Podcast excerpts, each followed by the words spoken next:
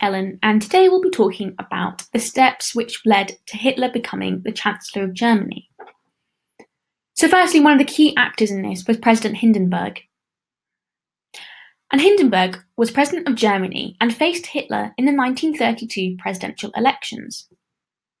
Now, he'd been president since 1925 after Hitler's death, and following the Great Depression, Hindenburg increasingly ruled through Article 48. Hindenburg stood for a second term as president, and Hitler also stood for the NSDAP. Other candidates included Duesterberg from the DNVP and Thälmann from the KPD. The SPD and Centre parties did not field a candidate this time, so as not to split the vote, for fear of enabling Hitler to win. Although Hindenburg was right-wing and anti-Weimar Republic, he had followed his presidential oath and abided by the constitution thus far. Hindenburg took 49.6% of the vote, 0.4% shy of a total victory. So close. He, Hitler, and Thälmann stood in the second round. There, Hindenburg won 53% and Hitler won 40%. It's clear that Hindenburg won because of the Catholic and SPD votes. This was interestingly not his usual support base. It's clear that he was seen as the best of a bad lot. So in terms of the 1932 presidential election, we should just recap that Hindenburg was standing for a second term, Hitler stood for the NSDAP, Duesterberg for the DNVP, and Thälmann for the KPD.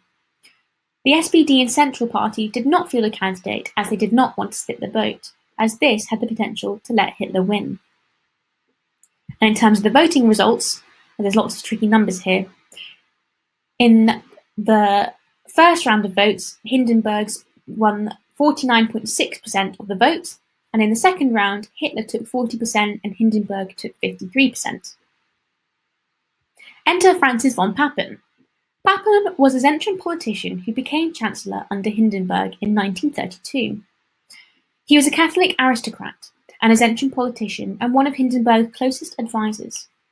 Papen interestingly left Zentrum two days after becoming Chancellor. Schleicher influenced Hindenburg to make Papen Chancellor. He also chose the cabinet. It was a government of the elite with no members from the Reichstag. Papen had little support in the Reichstag, even from the Zentrum Party. It was only the DNVP who backed him. To gain NSDAP support, he lifted the ban on the SA in June 1932.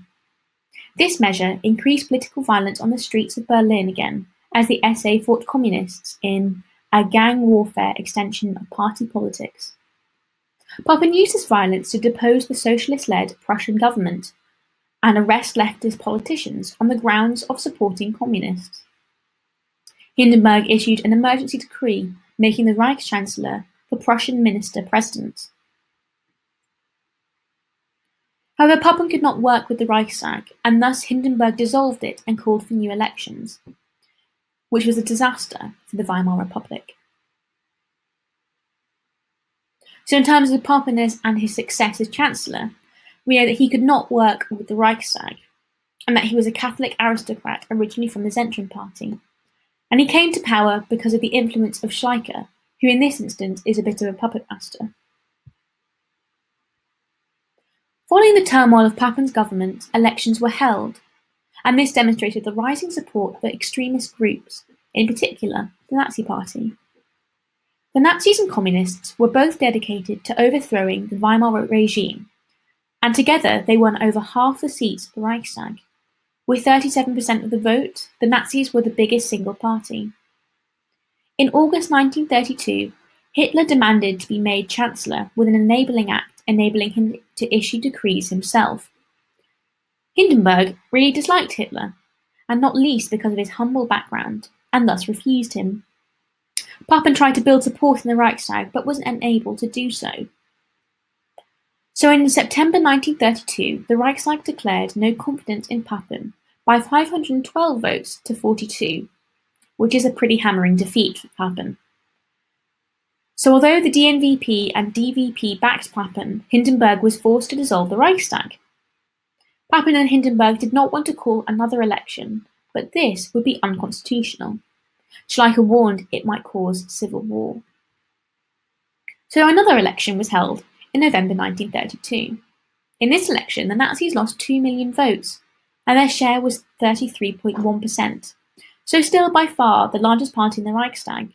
But it was the Communists who won in, the, in this election, as their election votes went up to 16.9%.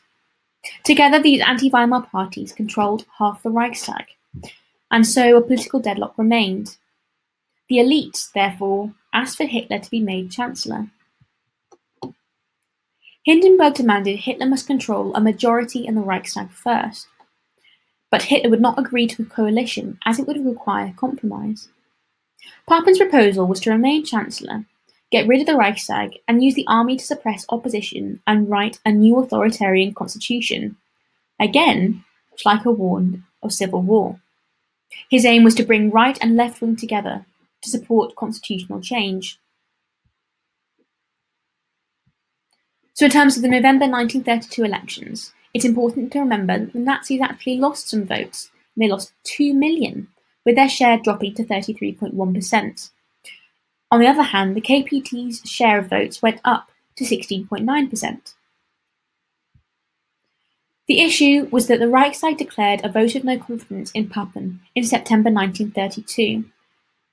Papen and Hindenburg did not want to call another election, and that would be three in one year, which would be unconstitutional, and Schleicher carried on warning that this might cause civil war. So what did Schleicher and Papen do? They came up with a secret plan. Although Schleicher became chancellor, it was apparent that his government was weak. Papen developed a plan where Hitler would become chancellor, and he believed that he could control him like a puppet master. In December 1932, Schleicher persuaded Hindenburg to make him chancellor, the left-wing Nazi Gregor Strasser was vice-chancellor. Schleicher developed Brüning's land reforms. But his plan failed because it alienated the Junkers and it failed to win him the support of the socialist selection of the Nazi Party. And this is where Papen made his move.